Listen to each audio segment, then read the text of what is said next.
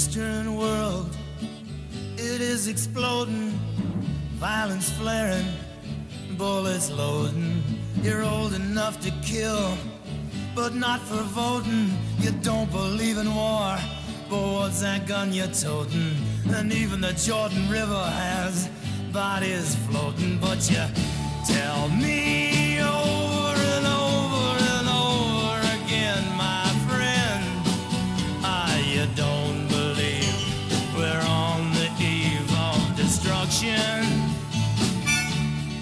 Merhaba sevgili Geek Teori takipçileri. Tek Gerçek Podcast'a hoş geldiniz. Buz ve Ateş'in şarkısı serisini bölüm bölüm incelediğimiz podcast'ın bu bölümünde taht oyunları Daenerys 4 bölümüne bakacağız. Bu bir tekrar okuma podcast olduğu için spoiler uyarısını yapayım. Her şeyden bahsedebilirim. Yayınlanmış 5 kitap, dizi, yan kitapların hepsi, kış rüzgarlarından yayınlanmış bölümler ve yazarın söyleşileri. Bu bölüm sizlere konsey üyelerimiz tarafından getirildi. Zaman Lordu Velat Akyol, Doğan Şallı, Lord Bayazel, The Cold Corpse, Üstad Hasan Hayyam, Lord Brendan Blackfish, Kral Eli, Kış Lordu Arda Yaşar, Lord Dynamis, Knights Queen Quaith, Lord Murat Çetin, Lord Keyvan Cavan, Lord Yusuf Burak Eker ve Lord Haktan Baran Akkaya. Katıl mevzusunu Kreosus'tan devam ettiriyoruz. Oradan destekleyenlere, özellikle vaat edilmiş destekçi olarak gelen Dynamis, The Cold Corps, Murat Çetin, Lazarus ve Yusuf Burak Eker'e teşekkür ediyorum. Açıklamadaki linkten sayfaya bir göz atabilirsiniz. Bunu da söylediğime göre özete geçelim. Weiss Dothrak'ın at kapısı, toynakları yerden 30 metre yükseklikte birbirine değerek kavisli bir kemer oluşturan, şaha kalkmış iki devasa bronz attan yapılmıştı. Cümlesiyle bölüm başlıyor. Kapı Daenerys'e garip geliyor çünkü kapının yanında bir duvar yok. Arazinin ortasında öylece duran bir kapı bu. Dany, Jorah ve Viserys beraber at sürerek şehre giriyorlar. Viserys mi? Evet, Viserys de onlarla at sürüyor. En son gördüğümüzde Kalasar'ın arkasından yürümeye gönderilmişti. Şu an Dany ile beraber at sürüyor çünkü bir süre yürüdükten sonra Khal Drogo gelip isterse atların çektiği arabalarda gidebileceğini söylemiş. Viserys bunun Khal Drogo'nun Dany'nin yaptığı şey için bir özür dilemesi olduğunu düşünmüş. Ama değil. Dothraklar o güne kadar Viserys'e Kal Remar yani çıplak ayaklı kral diyormuş. O günden sonra Kal Ragat yani çekçek kral demeye başlamışlar. Dothrak kültüründe yürümek veya at arabasında gitmek onursuz ve aşağılık bir şey olarak görülüyor. Sadece yaşlılar, çok küçük çocuklar, hadımlar ve doğum yapmış kadınlar yani tırnak içinde bütün o rezil şeyler bu şekilde yolculuk ediyor. Viserys'e bir at verilmesi için Dany'nin bayağı uğraşmış olduğunu öğreniyoruz. Yeni öğrendiği yatak maharetlerini kullanması gerekmiş. İlerlerken Dany ileri bakıyor ve şehrin nerede olduğunu merak ediyor. Jorah uzaktaki o dağın eteklerinde diyor. Sıra sıra heykelin yanından geçiyorlar. Dothrakların diğer topluluk ve kültürlerden yağmaladıkları tanrılar bunlar. Garip yaratıklar, hayvanlar, göğe ok fırlatanlar vesaire. Bazıları o kadar korkunç ki Dany onlara bakmıyor bile. Onlar aşağıdan gelenler diye açıklıyor Jorah. Viserys bu heykelleri küçümsüyor. Ölü şehirlerin artık ve çöpleri olduklarını söylüyor. Tabi bunları Westeros dilinde Dothrakların anlayamayacağı dilde söylüyor. Dofrakların vahşiler ve hırsızlar falan olduğunu söylerken Dany onlara böyle hitap etmemesini, onların artık Dany'nin de insanları olduğunu söylüyor. Viserys kendisinin ne kadar muazzam bir ejderha olduğundan falan bahsediyor. Bu yüzden onlar hakkında istediğini söyleyebilirmiş. Tabi yine sadece Dany ve Jorah'ın anlayabileceği bir dilde. Ayrıca Khal Drogo ona söz verdiği orduyu ne zaman verecekmiş? Dany, Wales Dolfrak'taki eski kalların yaşlı eşlerine gösterildikten ve doğacak çocuğu için bir kehanette bulunulduktan sonraymış. Her neyse, Viserys bütün bu saçmalıklardan sıkılmış. Kokuşmuş kıyafetleri içerisinde berbat görünüyor. İlerlerken altı memeli bir heykel görünce onu incelemek için gidiyor ve rahatlıyoruz. O gidince Dany keşke Drogo ordu vermek için Viserys'i bekletmese diyor. Jorah da Viserys'in Illyrio'nun önerdiği gibi Pentos'ta kalması gerektiğini söylüyor. Ardından Dothrak kültürünü anlatmaya geçiyor. Dothraklar biz Batılılardan daha farklı bakıyor bu meselelere. Ben de Illyrio'da defalarca anlattık ama abiniz anlamıyor. At efendileri tüccar değil. Viserys sizi sattığını düşünüyor ve bedelinizi talep ediyor. Ama Drogo için siz bir hediyesiniz ve Viserys'e bir hediye vermesi gerekiyor. Uygun gördüğü zamanda. Hediye istenmez. Hele kaldan asla. Kaldan hiçbir şey talep edilmez. Dany Viserys 10 bin dofrakla 7 krallığı fethedebilir mi diye soruyor. Jorah Viserys'in 10 bin süpürgeyle bir ahırı bile temizleyemeyeceğini söylüyor. Ardından Dany ilginç bir şey söylüyor. Ya bir başkası olsa? Çok daha güçlü birisi yani. O zaman Dothraklar 7 krallığı fethedebilir mi? Jorah bu soruyu Essos'a geldiği ilk zamanlarda duysa kesinlikle hayır cevabını verirmiş. Bin Westeros şövalyesinin 10 bin Dothrak'ı def edeceğini söylermiş. Ama onları tanıyınca ve nasıl savaştıklarını görünce fikri değişmiş. Bu adamlar çılgın diye özetleyeceğim bir konuşma yapıyor ki analiz kısmında bu pasaja bakacağız. Jorah, Westeros'u Robert'ın yönetiyor olması Dothrakların şansına diye düşünüyor. O kalelerin ardına saklanacak biri değil. Dothraklarla açık alanda çarpışacak kadar aptal olabilir. Ama danışmanları yani Stannis, Tywin ve Ned Stark onu bundan caydırabilir. Ha bu arada Jorah Ned Stark der demez yere tükürüyor. Dany, Jorah'ın bu Ned Stark'tan neden bu kadar nefret ettiğini soruyor. Birkaç bitli kaçak avcı yüzünden her şeyimi elimden aldı. Cevabı geliyor.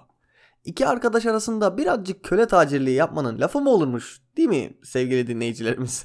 Ne de ayıp etmiş. Jorah daha fazla konuşmadan Waste of Rock görüş alanına giriyor. Burası inanılmaz büyük. Ama aynı zamanda küçücük bir şehir. Alan olarak Pentos'un 10 katı. Ama binalar baya garip. Biri bir diğerine benzemediği gibi çoğu terk edilmiş. Ahşap evlerden tut, mermerden, piramide benzeyen ufak yapılara kadar her şey var. Sebebi de Dothrakların inşa etmemesi. Bu gördüğümüz yapılar yağmaladıkları yerlerden getirilen köleler tarafından inşa edilmiş. Hepsi farklı kültürlerden geldiği için kendi bildikleri şekilde yapmışlar. Ayrıca şehirde pazar alanındaki birkaç hadımdan başka sadece Doşkalin kalıyor. Buna rağmen şehrin bu kadar büyük olmasının tek bir sebebi var. Eğer bir gün olur da tüm kallar kalas aralarıyla beraber anaya dönmek için bir araya gelirse hepsini ağırlayacak kadar büyük olması istenmiş.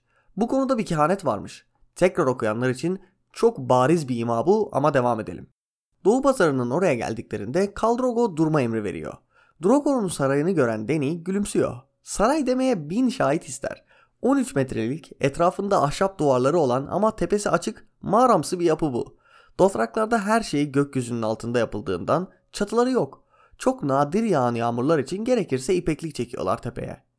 Burada tüm Dothraklar silahlarını kölelere veriyor. Waste Dothrak'ta silah yasak. Burası tüm Dothraklara ait bir yer. Birbirine düşman olan iki kalasar bile buraya geldiğinde beraber yiyip içiyor. Bu sırada kan süvarileri hakkında bilgi ve düşünceler alıyoruz ki analizde konuşacağız. Kaldrogo ve adamları Ana'yı ziyarete gitmişler. Şehrin yakınındaki dağa çıkıyorlar yani. Kadınların bu dağa çıkması yasakmış. Acaba ejderhasıyla dağın tepesine konan bir kadın hakkında ne düşünürler? Neyse, Dany pazardan Viserys'e yeni kıyafetler hediye etmek istiyor. Bu Dofrak denizinde olanları düzeltir diye düşünüyor. Dany, Doriah'ı akşam Dany ile yemeğe katılmasını rica etmek için Viserys'e yolluyor. Bu sırada at eti dışında yiyecek bir şeyler hazırlatıyor. Sonrasında Viserys geliyor ve Doriah'ı dövmüş. Bana nasıl bu fahişeyle emir yollarsın diye soruyor. Dany Doriah'a ne söylediğini sorunca onun Viserys'e Dany'nin akşam yemeğine katılmasını emrettiğini söylediğini öğreniyoruz. Dany kızın yanlış ifade ettiğini söylüyor. Viserys'i yatıştırmak için bak bunlar senin için diyor. Elbiselere bakan Viserys Dothrak pılıpırtısı diyor. Şimdi de şu vahşiler gibi saçımı falan örmemi istersin sen diyor. Dany de saçını örmeye hakkın yok çünkü sen hiçbir savaş kazanmadın diyor. Dany bunu söylemenin yanlış olduğunu düşünüyor ama söyledi bir kere. Viserys öfkeden köpürüyor. Dany orada izleyen gözler olmasa kendisini döveceğinden emin. Viserys gelip onun kolunu sıkıyor ve canını bayağı acıtıyor. Dany kısa bir anlığına çaresiz olduğu anlardaki gibi hissediyor. Ama sonra Viserys'e vermek için hazırladığı bronz kolyeyi tutup yüzüne yapıştırıyor. Şimdi beni bırak yoksa kası çağıracağım. Ve dua et de Kaldrogo bütün bunları duymasın yoksa karnını boydan boya deşip kendi bağırsaklarını yedirir sana. Bunu duyan ve yüzü kanayan Viserys krallığının başına geçtiğinde Dany'e bunu ödeteceğini söyleyip gidiyor. Dany hizmetçilerden bir ejderha yumurtası getirmelerini istiyor. Geldiğinde alıp göğsüne koyuyor. Karnındaki bebek hareketleniyor. Kardeşine kanına uzanıyor sanki. Karnındaki bebeğe gerçek ejderha sensin diye fısıldıyor Dany. Gülümseyerek uykuya dalıyor ve rüyasında evini görüyor. Bölüm burada bitiyor. Daenerys 4 bize bundan sonraki birkaç bölüm bulunacağımız şehir olan Westeros tanıtıyor. Bu açıdan bakınca bölümün vadiyi ve kartal yuvasını tanıtan Catelyn 6 gibi olduğunu görebiliyoruz. İkonik bir bölüm değil çünkü bir tanıtma ve geçiş bölümü. Ancak bu güzel olmadığı anlamına gelmiyor. Kitabın tam olarak yarısına geldiğimiz için artık fark etmişsinizdir. bölümlerin güzelliğini amaçladığı şeyi başarıp başarmadığına göre değerlendiriyorum. Daenerys ve Viserys'in karakter arklarını devam ettirmek, içinde bulundukları kültüre adapte olup olmadıklarını göstermek, world building yapmak gibi amaçlarını çok güzel yerine getiren bir bölüm bu. Daenerys'in Targaryen kimliğiyle Dothraki kültürünü bir potada eritmeye çalışmasını görüyoruz. Adapte oluyor. Ama tamamen o halktan biri değil elbette.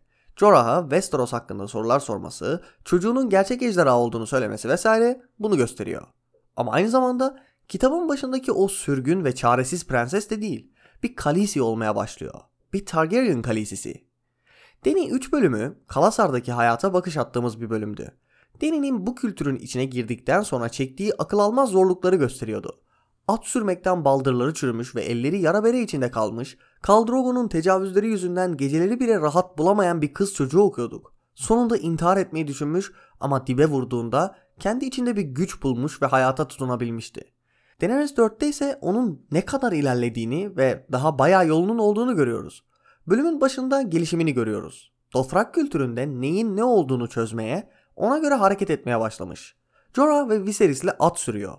Dothraklar Viserys'e Kal Raymar yani çıplak ayaklı kral diyorlar ve Dany bu kelimelerin anlamını biliyor. Ardından Kal Ragat yani çekçek kral diyorlar ve Dany bunu da biliyor. Şimdi sadece kelimelerin batı diyar dilinde ne anlama geldiğini değil ne kastettiklerini de biliyor. Dothrak kültüründe onurun, değerin, kişiliğin at sürebilmenle direkt bağlantılı. Bu konu elbette Daenerys hikayesinde Kaldrogo at süremediğinde tekrar gündeme gelecek. Daenerys bunu anlayabiliyor. Viserys ise sonunda hak ettiği yerde yolculuk ettiğini düşünüyor. Viserys, Kal'ın bu teklifle Dany adına özür dilediğini sanmıştı. Westeros'ta durum bu öyle değil mi? Viserys o sırada Kraliçe Cersei'nin at arabasında yolculuk ettiği gibi en şerefli konumda olduğunu sanıyor. Yemeğin için, yolculuk etmek için uğraşmamak, çalışmamak, feodal sistemin en tepesinde olmanın bir getirisi. Ancak Jorah'ın da söylediği üzere Dothraki kültürü Robert Baratheon'ların kültürü at sürmek, at arabasında yolculuk etmekten nefret etmek, bacaklarının arasında atın hareket ettiğini hissetmek vesaire. Viserys'in at sürmemesi Westeros'ta bir güç göstergesiyken burada zayıflık göstergesi. İşte bunu anlayamıyor. Westeros'ta dışarıya kapalı olmak, güçlü konumdakilerin özelliği. Arabanın içinde olmak, kalenin içinde olmak, diğerlerinden ayrı bir ortamda olmak. Kalasar'daysa her şey açıkta yapılıyor. Halkın önünde kendin olarak kendini kanıtlıyorsun. Deni bunu anlamaya başlıyor. Önceki bölümün sonunda Drogo'yu alıp halkın ortasına götürmesi, Dothraklara göre önemli olan her şeyin gökyüzünün altında gerçekleştiğini bilmesi bunu gösteriyor. Bölümde kalelerin içinde kalmanın Dothraklara göre korkaklık olduğu geçiyor. Bu konuya Waste Dothrak'a geldiğimizde döneceğiz. Yani Dany ve Viserys'in anlayışları birbirinden iyice farklılaşmaya başlıyor. Bu da Daenerys'in Viserys'le olan ilişkisini yine Daenerys'in Westeroslu ve Valyryalı kimliğiyle olan ilişkisi için kritik hale getiriyor. Viserys tamamen batılı ve Valyryalı iken hayata öyle bakarken Dany yavaş yavaş değişmeye başlıyor. Tabi bütün bunlar at kapısından geçerken yaşanıyor. Yazar çok güzel bir metafor yapmış oluyor. Dany'nin Dothrak kültürüne, at kültürüne olan dönüşümünü verirken onu bir at kapısından, at portalından geçirip Dothrak kültürünün merkezine getiriyor. Tabi bu kapının varlığı için meta bir açıklama. Kapının etrafında duvarlar olmamasına ise bölümde değiniliyor. West Dothrak'ın at kapısı toynakları yerden 30 metre yükseklikte birbirine değerek kavisli bir kemer oluşturan şaha kalkmış iki devasa bronz attan yapılmıştı. Deni duvarları olmayan hatta görünürde binaları bile bulunmayan bir şehrin neden bir kapısı olduğunu anlayamıyordu. Sahiden neden duvarlar yok? West Dothrak gibi Dothrakların kutsal bulduğu kültürlerinin merkezi olan bu yer neden duvarlarla korunmuyor? Bunun bir sebebi Dothrakların duvarların arkasına saklanmayı doğru bulmaması.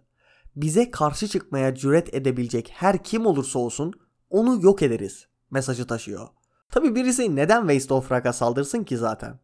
Önemli veya aşırı değerli bir toprak falan değil. Saldırmak için birkaç sebep düşünülebilir ama hiçbiri 100 bin at efendisine karşı savaş açmayı göze aldıracak kadar sağlam değil. Şimdi bir diğer sebebimiz şehirlerin etrafına duvar örülmesi sınır gösterir. O duvarların içinde birbirinin üstüne yapılar inşa edersin.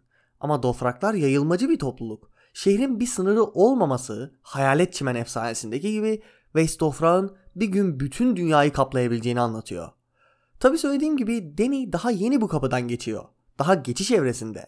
Evet bir sürü yol kat ettiği ama bölümde hala geçiş evresinde olduğunu görüyoruz. Bu kadar değişik bir kültürü çözmek zaten öyle kısa sürede olacak bir şey değil. Mesela bölümde Waste of Run ne olduğunu tam çözemiyor. Bronz kemeri geçtiklerinde şehir nerede diye sordu. Etrafta ne bir bina ne de insanlar vardı. Sadece çimenlikler ve iki yanına dofrakların yüzyıllardır yağmaladıkları çeşitli topraklardan getirilmiş anıtların sıralandığı yol. Bu şehri bildiği, tanıdığı diğer şehirlerle kıyaslıyor. Şehir denildiği zaman akla gelen görüntüyle of Rock birbirinden aşırı farklı. Danny gümüş atının üstünde onları takip ederken etraftaki tuhaf şeylere bakıyordu. Of Rock o güne kadar gördüğü şehirlerin hem en büyüğü hem de en küçüğüydü. Pentos'un 10 katı büyüklüğünde olduğunu tahmin ediyordu. Duvarsız, sınırsız, rüzgarlı geniş yolları çimenlerle, yabani çiçeklerle, çamurlarla kaplı uçsuz bucaksız bir araziydi. Batı'nın özgür şehirlerinde kuleler, papaz evleri, kulübeler, köprüler, dükkanlar, konaklar birbirinin üstüne yığılmış halde her yeri doldururdu. Ama of Rock tembelce yayılmış, güneşin altında kavrulan eski, kibirli ve bomboş bir şehirdi. Yani burası karşılaştığı yeni bir şehir değil. Burası bambaşka bir şehir. Şu an dünya üzerinde dilini bile bilmediğiniz bir şehre gittiğinizi düşünün. Tren istasyonunun nerede olduğunu, pazar alanının nasıl göründüğünü, AVM'leri, müzeleri falan görünce tanıyabilirsiniz. Gördüğünüz zaman neyin ne olduğunu anlarsınız. Denideki durum çok farklı. Gözlerini birden burada açsa buranın bir şehir olduğu aklının ucundan dahi geçmezdi. Konakların çoğu hatta en büyük olanları bile terk edilmiş gibi görünüyordu. Burada yaşayan insanlar nerede diye sordu Deni. Pazar yeri koşuşan çocuklar ve yüksek sesle konuşan adamlarla doluydu ama görebildiği diğer her yer kendi işine bakan birkaç hadım dışında bomboştu. Sadece Doşkalin koca karıları, onların köleleri ve hizmetçileri sürekli olarak kutsal şehirde kalırlar diye açıkladı Sir Jorah. Buna rağmen tüm kallar bütün kalasarlarıyla birlikte anaya dönmek isterse Westofrak hepsini aynı anda barındıracak kadar büyüktür. Koca karılar o büyük buluşmanın bir gün olacağı kehanetinde bulundu. Westofrak bütün çocuklarını kucaklayabilmek için her zaman hazır. Fark ettiyseniz Westofrak'ı bayağı seviyorum. Deni hikayesinde ölümsüzlerin evinden sonra en beğendiğim lokasyon burası. Ki ölümsüzlerin evi de sadece bir yer, şehir değil. Karth zaten çok kötü ve George'un en kötü işi olabilir. Köle körfezindeki şehirler de işte egzantrik ama kültürleri bu kadar anlamamız amaçlanmamış. Dofrak kültürü, onların inanışları falan bayağı ince işlenmiş. Baktığın her yerde onların düşünce şeklini görebiliyorsun. Bir savaşçı olarak kendilerini diğerlerinden üstün görüyorlar. İş yapanlar, elleriyle çalışanlar, inşa edenler onlar için alt sınıf. Köleler falan bu işi yapar. Biz savaşırız. Ve bu da aslında Dofrak kültürünün Esos için, Esos ekonomisi için ne kadar önemli bir yer tuttuğunu gösteriyor. Ancak göçebe olan, yağmacı olan, savaşçı olan ve bu kadar kalabalık olan bu topluluk binlerce ama binlerce köle elde edebilirdi. Ardından Astapor, Yunkai ve Mirine bu köleleri sağlayabilir. Esos'ta insanlara ham madde gibi bakılıyor. Dofraklar inanılmaz boyuta ve yayılmacı, göçebe bir kültüre sahip oldukları için Esos'un dört köşesinden bu tırnak içindeki ham maddeyi çıkarabiliyor. Ardından bu ham maddeler Astapor, Yunkai ve Mirin gibi şehirlere geliyor. Astapor'da işlenen ham madde lekesizler gibi dünyanın en sağlam askerlerine çevriliyor. Yunkai'de işlenen ham madde yatak sanatlarında uzman kölelere dönüştürülüyor.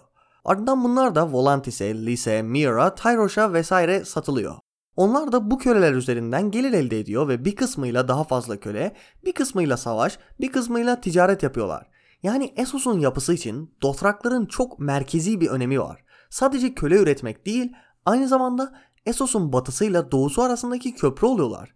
Bu da Dothrak denizi gibi bir yerin ortasında, karanın ortasında bulunan Waste Dothrak'ı Volantis gibi veya Eskişehir gibi liman şehirleri kadar değerli kılıyor. Tabi Dofrakların savaşçı oluşunu, Essos'un her yerine dokunuşunu ve Dofrak'ın sınırlarının bulunmamasıyla verilen mesajı hepsini içinde barındıran şey orada bulunan sayısız heykel. Sayısız düşmüş tanrı, isimleri unutulmuş, parçalanmış, kuma dönmüş idoller. West Dofrak, Dofraklar için dünyanın merkezi gibi görünebilir. Hatta Essos'u yapısal, sistemsel olarak incelediğimizde öyle gelebilir. Ama işte Hepsi sayısız acıyla elde edilmiş. Hepsi diğer kültürleri yok etmekle gelmiş. Hepsi savaşla, fetihle gelmiş. Savaş yolu, fetih, Daenerys hikayesinin ayrılmaz bir parçası. Hikayesinin başlarında arka koltukta oturuyor. Onu hiç terk etmedi. İlerledikçe ön koltuğa hatta en son sürücü koltuğuna geçecek. Şimdilik Fethi hakkında kısa diyaloglar geliyor. Hikaye Daenerys'in kimliğini bulmasıyla alakalı, başka kültürlerle bir araya gelmesiyle alakalı. Ama yazar ufak ufak bu savaş yoluna fethe de yer veriyor. Westofrak ve o Essos'un dört bir yanından gelen tanrılar fetih ve savaş yolunun göstergeleri işte. Ama Westofrak bu konuda eşsiz bir şey değil. Viserys bu idoller için ölü şehirlerin çöplükleri diyor. Sanki kendi geleceği için düşündüğü şey bundan farksızmış gibi. Gücün zinetlerini nasıl elde ettiniz Viserys? Bir sorabilir miyim sana?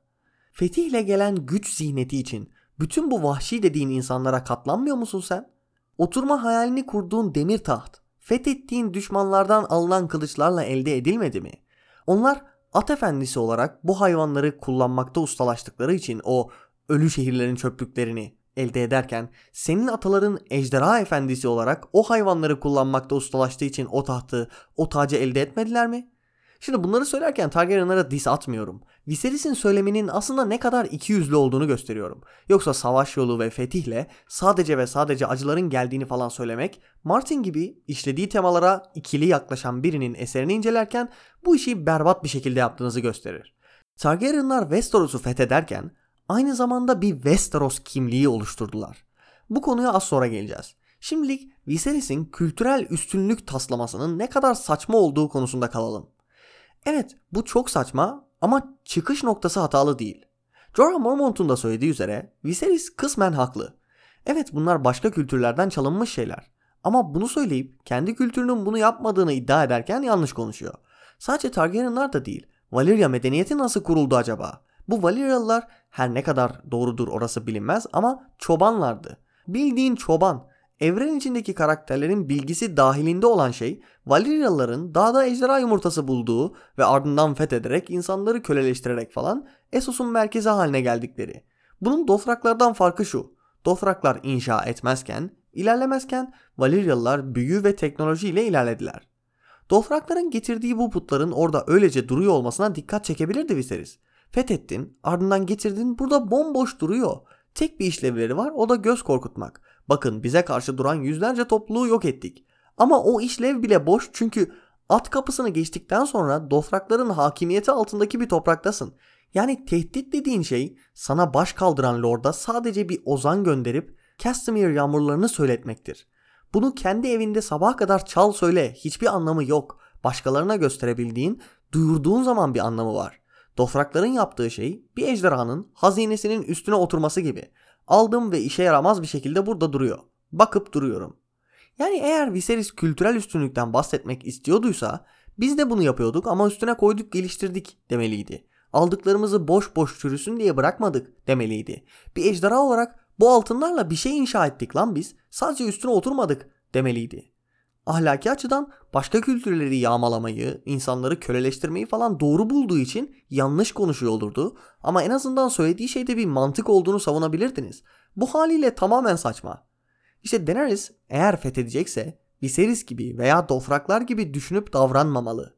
Ve bu konu zaten gelecek kitaplardaki Daenerys hikayesinin en merkezi temalarından biri olacak. Mirini aldığı zaman orada kalıp eskisinden çok daha güzel ve işlevsel bir şehir oluşturmaya çalışacak. Astapor'da yaptığı hatayı tekrarlamak istemeyecek ve Westeros'a geldiğinde tarihinden örnek alması gereken, aynı zamanda kendisinin şu an yaptığı şeyle bayağı uyuşan bir figür var. Fatih Aegon. Aegon sadece bir fatih değildi. Evet Westeros'u fethetti. Bu fetihte de önüne gelenle savaşarak devam etmedi. Kendisine diz çökenleri safına kattı. Aynı zamanda az sonra Daenerys konusunda konuşacağımız üzere kültürün içine girdi. Asimile oldu ama tamamen değil. Yedi tanrı inancına geçti. Yüce Rahip tarafından kutsal yağlarla kutsandı. Westeros'a bir fatih olduğu kadar bir birleştirici olarak geldi. Yeni kanunlar getirdi. Reformlar yaptı. Daenerys'in buna bakması ve daha iyisini yapması gerekiyor. Ve şu sırada okuduğumuz Dany bunu yapabilecek biri. Ejderhaların dansının sonundaki Dany'den o kadar emin değilim. Dany bu bölümde de gördüğümüz üzere asimile oluyor. Asimile olmak illa kötü anlama gelen bir söylem değil. İçine girdiği toplumdan bazı özellikler alıp bazı özelliklerini de o topluma katıp orta noktada benzer olmak anlamına gelen bir kelime. Bu kolay bir şey değildir ve olmamalıdır da. Danny bölümde Khaleesi olmaya başlıyor. Ama incelemenin girişinde de konuştuğumuz üzere aynı zamanda bir Targaryen'da. Yani bir Targaryen Khaleesi'si Olma yolunda emin adımlarla ilerliyor. Bölümün merkezinde kişilik çatışması var. Targaryen ve Khaleesi kimliği çatışıyor ve bir noktada birleşecekler. Dany asimile olurken, Fatih Aegon asimile olurken Viserys ve Dothraklar bunu yapamıyor. Ve Dany'nin bölümdeki çabaları onun yönetim için, fethi için hem Viserys hem de Dothraklardan çok daha uygun biri olduğunu gösteriyor. Sadece yıkım değil, yapım da getirebilecek biri. Tabi söylediğim üzere asimile oluşu öyle kolay, şak diye gerçekleşen bir şey değil ve alması gereken çok yol var. Birbiriyle çarpışan düşüncelere sahip. Bir yandan Viserys'in ırkçı söylemlerine karşı Dothrak kültürünü savunmak istiyor.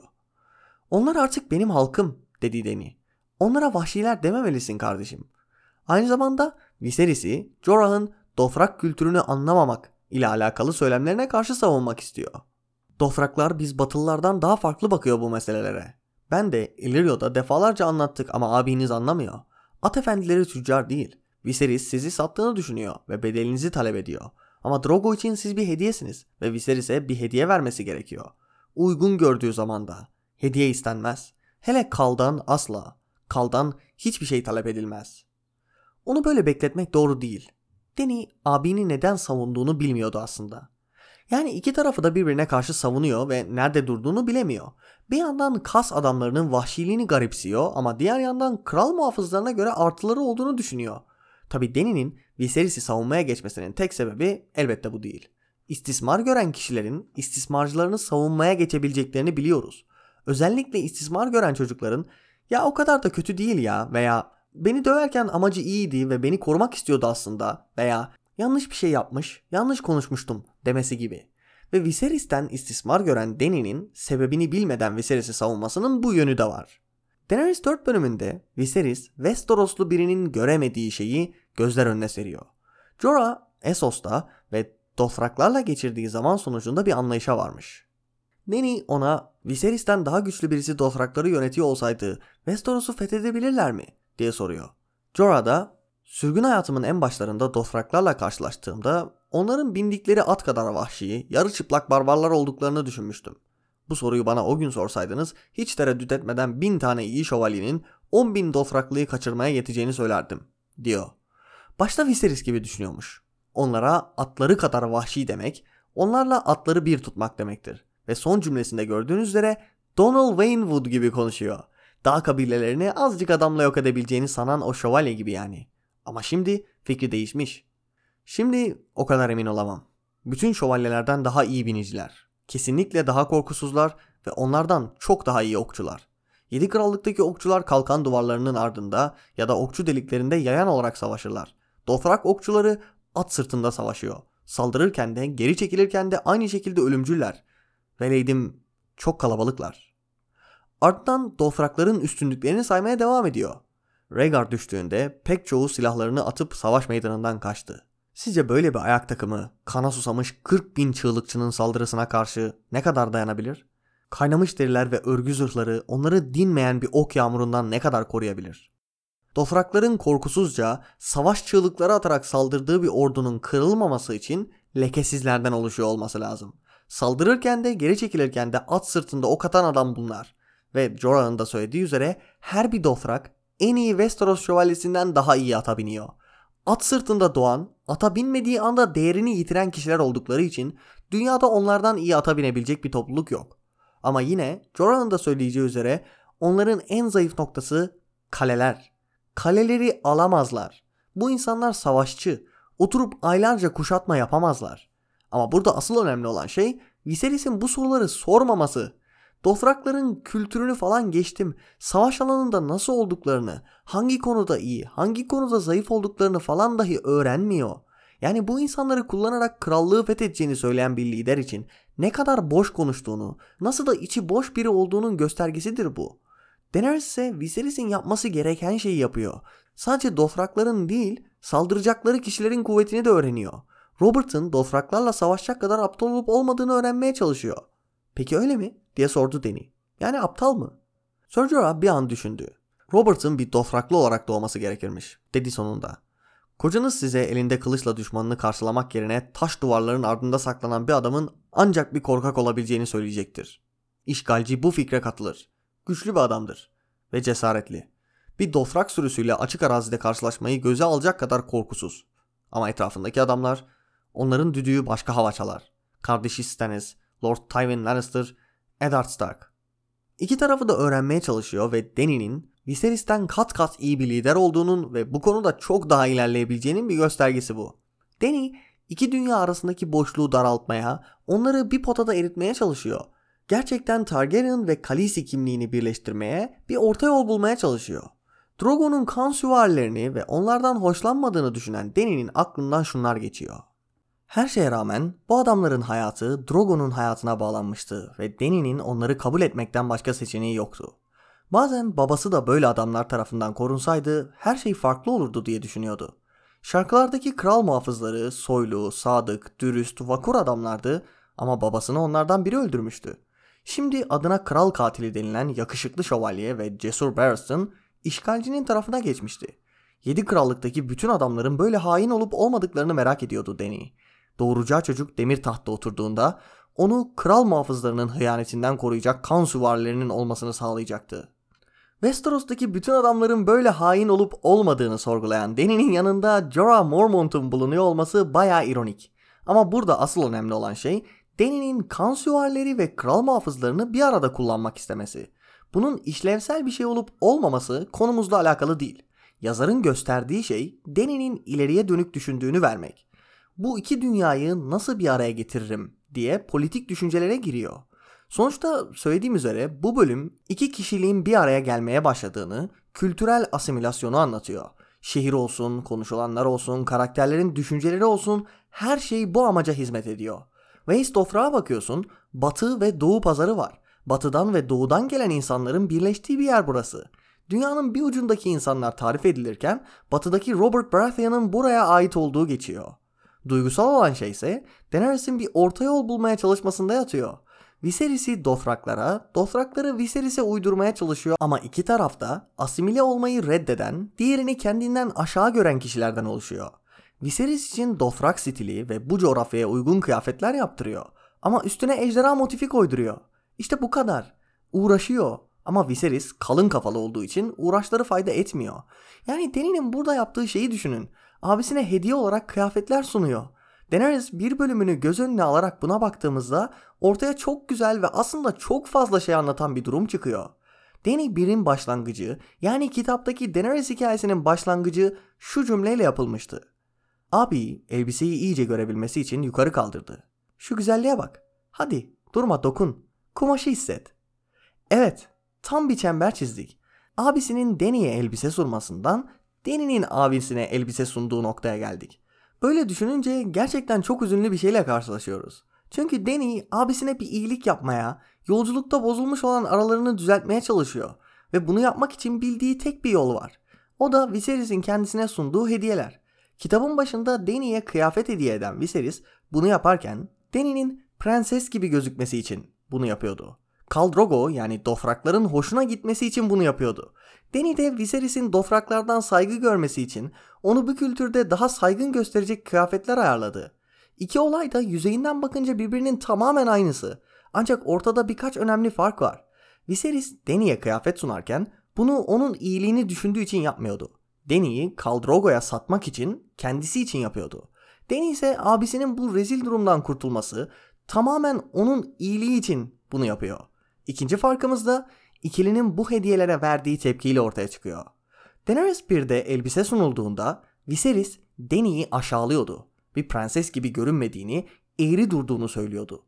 Dany'yi giydirmek istiyordu çünkü bu bir güç göstergesiydi ve işin ucunda kendi çıkarı vardı. Dany'ye elbiseye dokunması için bile izin veren, onun üstünde hakimiyeti olan birisi vardı ortada. Daenerys 4'teki pasajda hep beraber bakalım. Bak bunlar senin için. Viserys şüpheyle kaşlarını çattı. Bunlar ne? Yeni elbiseler. Senin için yaptırdım. Utanarak gülümsedi. Viserys baktı ve homurdandı. Dothrak pılıpırtısı. Şimdi de beni giydirmeye mi kalkışıyorsun? Şimdi size soruyorum. Viserys burada Dothrak kıyafetleri olduğu için mi sinirlendi? Yoksa Daenerys'in onu giydirmeye çalışmasına mı? Sinirlenerek sorduğu soru belli. Beni giydirmeye mi çalışıyorsun? Geldik Viserys'in yıllarca avucunun içinde tuttuğu Dany'yi kaybetmeye başlaması temasına. Önceki bölümlerde bunu konuşmuştuk. Viserys'in parmakları gitgide aralanıyor ve Dany kendini buluyordu. İşte Viserys şu içten, düşünceli, sevimli olan hamleyi göremiyor çünkü ona göre o herkesten üstün. Daenerys bir kadın nasıl olur da onu giydirmeye kalkışır? Biri birini giydirecekse o kişi Viserys olmalı. Gücü olan ve isterse bunu paylaşabilecek olan kişi Viserys olmalı. Ve Viserys öfkeden köpürerek Dany'yi sıkıca tutuyor. Yazar gevşeyen ve Viserys'in tekrar sıkmak istediği metaforik avcu hikayenin bir parçası haline getiriyor. Viserys tükürdü. Dany'nin kolunu yakaladı. Sen kim olduğunu unuttun fahişe. Ejderhayı uyandırdığında o kocaman göbeğin seni koruyacak mı sanıyorsun? Parmakları koluna gömüldü. Canı yanıyordu. Dany bir an abinin öfkesi karşısında sinmiş o küçük kız çocuğu gibi hissetti kendini. Evet, Viserys avcunu tekrar sıkmayı, Dany'e tekrar baskı kurmayı deniyor. Ama bunu sadece kısa bir süreliğine başarıyor. Çünkü Dany artık o abisinin öfkesinde sinmiş o küçük kız çocuğu değil. Pasajın devamında kim olduğunu Viserys'e anlatıyor zaten. Kolunu uzattı ve eline gelen ilk şeyi yakaladı. Abine hediye edeceği bronz tokalı ağır zincir kemer. Bütün gücüyle savurdu. Zincir Viserys'in yüzüne çarptı. Bronz tokanın yardığı yanağından kan boşalıyordu. Kim olduğunu unutan sensin dedi. O gün çimenlikte hiç mi bir şey öğrenmedin sen? Şimdi beni bırak yoksa kası çağıracağım ve dua et de Kaldrogo bütün bunları duymasın yoksa karnını boydan boya kesip kendi bağırsaklarını yedirir sana. Bu pasajdaki Dany, Viserys'in kardeşi Prenses Daenerys Targaryen mı yoksa Khaleesi Daenerys mi? İkisinin birleşimi işte. Viserys'i tehdit ediş şekli bir Khaleesi'nin tehdidi. Kas adamlarını çağırmak ve Khal yapacaklarından bahsetmek. Ama hala Viserys'in kız kardeşi Prenses Daenerys çünkü dua et de Khal bunları duymasın diyor. Bir parçası Viserys'i düşünüyor. Gerçek bir Khaleesi'ye dokunmanız bunların tehditte kalmasıyla değil gerçekleşmesiyle sonuçlanırdı.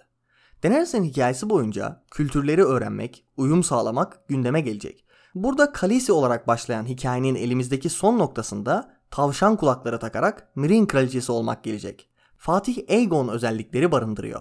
Tabi ejderhaların dansının sonunda girdiği ve gelecek kitaptaki göreceğimiz hikayesinde nasıl bir lider olacak, bu özelliği kaybedecek mi bunu göreceğiz. Sonuçta hikayesi tavşan kulaklarını çıkarması ve Mirin kültürünü reddedişiyle bitmişti. Bölümün sonunda ise acı tatlı bir cümle alıyoruz. Ejderha yumurtasını alan Danny karnındaki çocuğa sen gerçek ejderhasın diyor. Ardından evle ilgili rüyalara dalıyor. Yine Daenerys hikayesi boyunca ev konusu gündeme gelecek. Sansa bir bölümünde söylediğim üzere Daenerys'in taht oyunları kitabındaki olayı evini araması. Kendine bir şekilde ev oluşturabiliyor. Illyrio'nun sarayını ev olarak görebilmişti. Kırmızı kapılı ev vardı zaten. Şimdi de Waste of Ra geldi ve yine evinde hissetmek için elinden geleni yapıyor. Ama önceki bölümde de Dofrak denizine baktığında düzlükler değildi gördüğü. Kızıl Kale'ydi.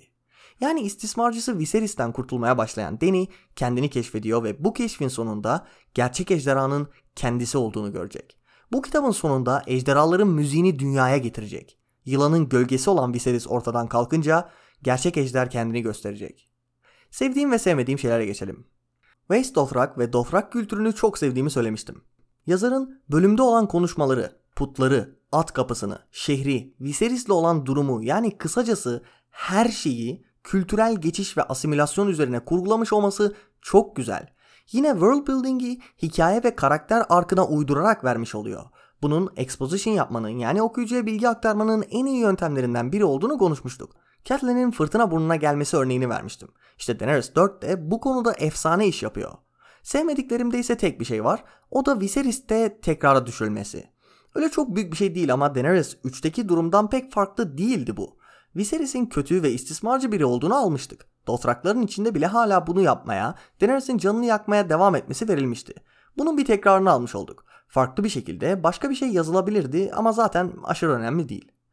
İma ve altyapılara geçtiğimizde altyapıları analiz kısmında konuştuk zaten. En büyük altyapı ve imamız şu iki pasajla beraber geliyor. Peki eğer Viserys değil de bir başkası olsa diye sordu. Orduyu bir başkası yönetse, çok daha güçlü birisi. Dothraklar yedi krallığı fethedebilirler mi? Hmm, Deni'nin sorusu manidar. Acaba onları kim yönetecek? İkinci pasajsa şu şekilde. Sadece Doşkal'in koca karıları, onların köleleri ve hizmetçileri sürekli olarak kutsal şehirde kalırlar diye açıkladı Sir. Buna rağmen tüm kallar bütün kalasarlarıyla birlikte anaya dönmek isterse Waste of Rock hepsini aynı anda barındıracak kadar büyüktür. Koca karılar o büyük buluşmanın bir gün olacağı kehanetinde bulundu. Waste Dothrak bütün çocuklarını kucaklayabilmek için her zaman hazır. Hmm, acaba ananın çocuklarını bir araya getirecek olan, çocukların anaya dönmek istediklerinde dönecekleri kişi kim ola ki? Lakabı Misa yani anne olan biri değildir herhalde. Yani kış rüzgarlarında okuyacağımız Deni hikayesinin bir kısmını anlatan pasajlar bunlar. Tüm kalasarları birleştirecek olan, dünyanın sırtına binen aygır diye kehaneti yapılan kişi Daenerys'in kendisi. Bütün Dothraklar anaya yani Daenerys'e gelecek. Detaylarına yani kış rüzgarlarında direkt ne görmeyi beklediğime fazla girmeyeyim. Bunun için Avatar'ı izleyebilirsiniz. Bu sefer Avatar The Last Airbender olandan değil, Mavili Avatar'dan bahsediyorum. Film olan. Orada da bir kehanet vardı. Orada da atlara yani ekranlara binen bir topluluk vardı ve yine orada da kutsal olan bir toprak vardı. Aynı zamanda bu topluluk kabilelere ayrılmıştı ve bu kabilelerin bir gün birleşeceği kehanet ediliyordu. Birleştirecek olan kişi kimdi? Herkes ekrana binerken Toruk'a binen kişi. Yani Toruk Makto bunu yapacaktı. Büyük, ejderha gibi bir yaratık bu Toruk. Tamamen aynı plot. Farkı şu. Daenerys orada bazı kallarla çatışacak gibi duruyor. Bu kitapta göreceğimiz bazı Dothrakların Daenerys hikayesinde tekrar karşımıza çıkacağını yazarın söyleşilerinden biliyoruz. Kal Jaco ve onun kan süvarisi Mago'yu göreceğiz. Dizide ölen bir karakter bu Mago. Daenerys bu kitabın sonlarında bu karakterler için şu cümleyi kuracak. Size dağların anasının, dünyanın rahminin adına yemin veriyorum. Mago ve Ko Jaco ile işin bittiğinde Irya'ya gösterdikleri kadar merhamet için yalvarıyor olacaklar. Jaco tabi bu kitabın sonunda bir kal oluyor. Bu karakterler Waste Dothrak'ta ona zorluk çıkaracak gibi. Bunu da söylediğime göre bölümün sonuna geldik. Dinlediğiniz için teşekkür ediyorum. Ayrıca Lord ve Lady'lerimize de teşekkür ediyorum. Lord Velat Akyol, Lord Yusuf Bayat'a ve Lord Haktan Baran Akkaya. Gelecek bölüm Bran 5 bölümüne bakacağız. O bölümün incelemesinde görüşmek üzere, hoşçakalın.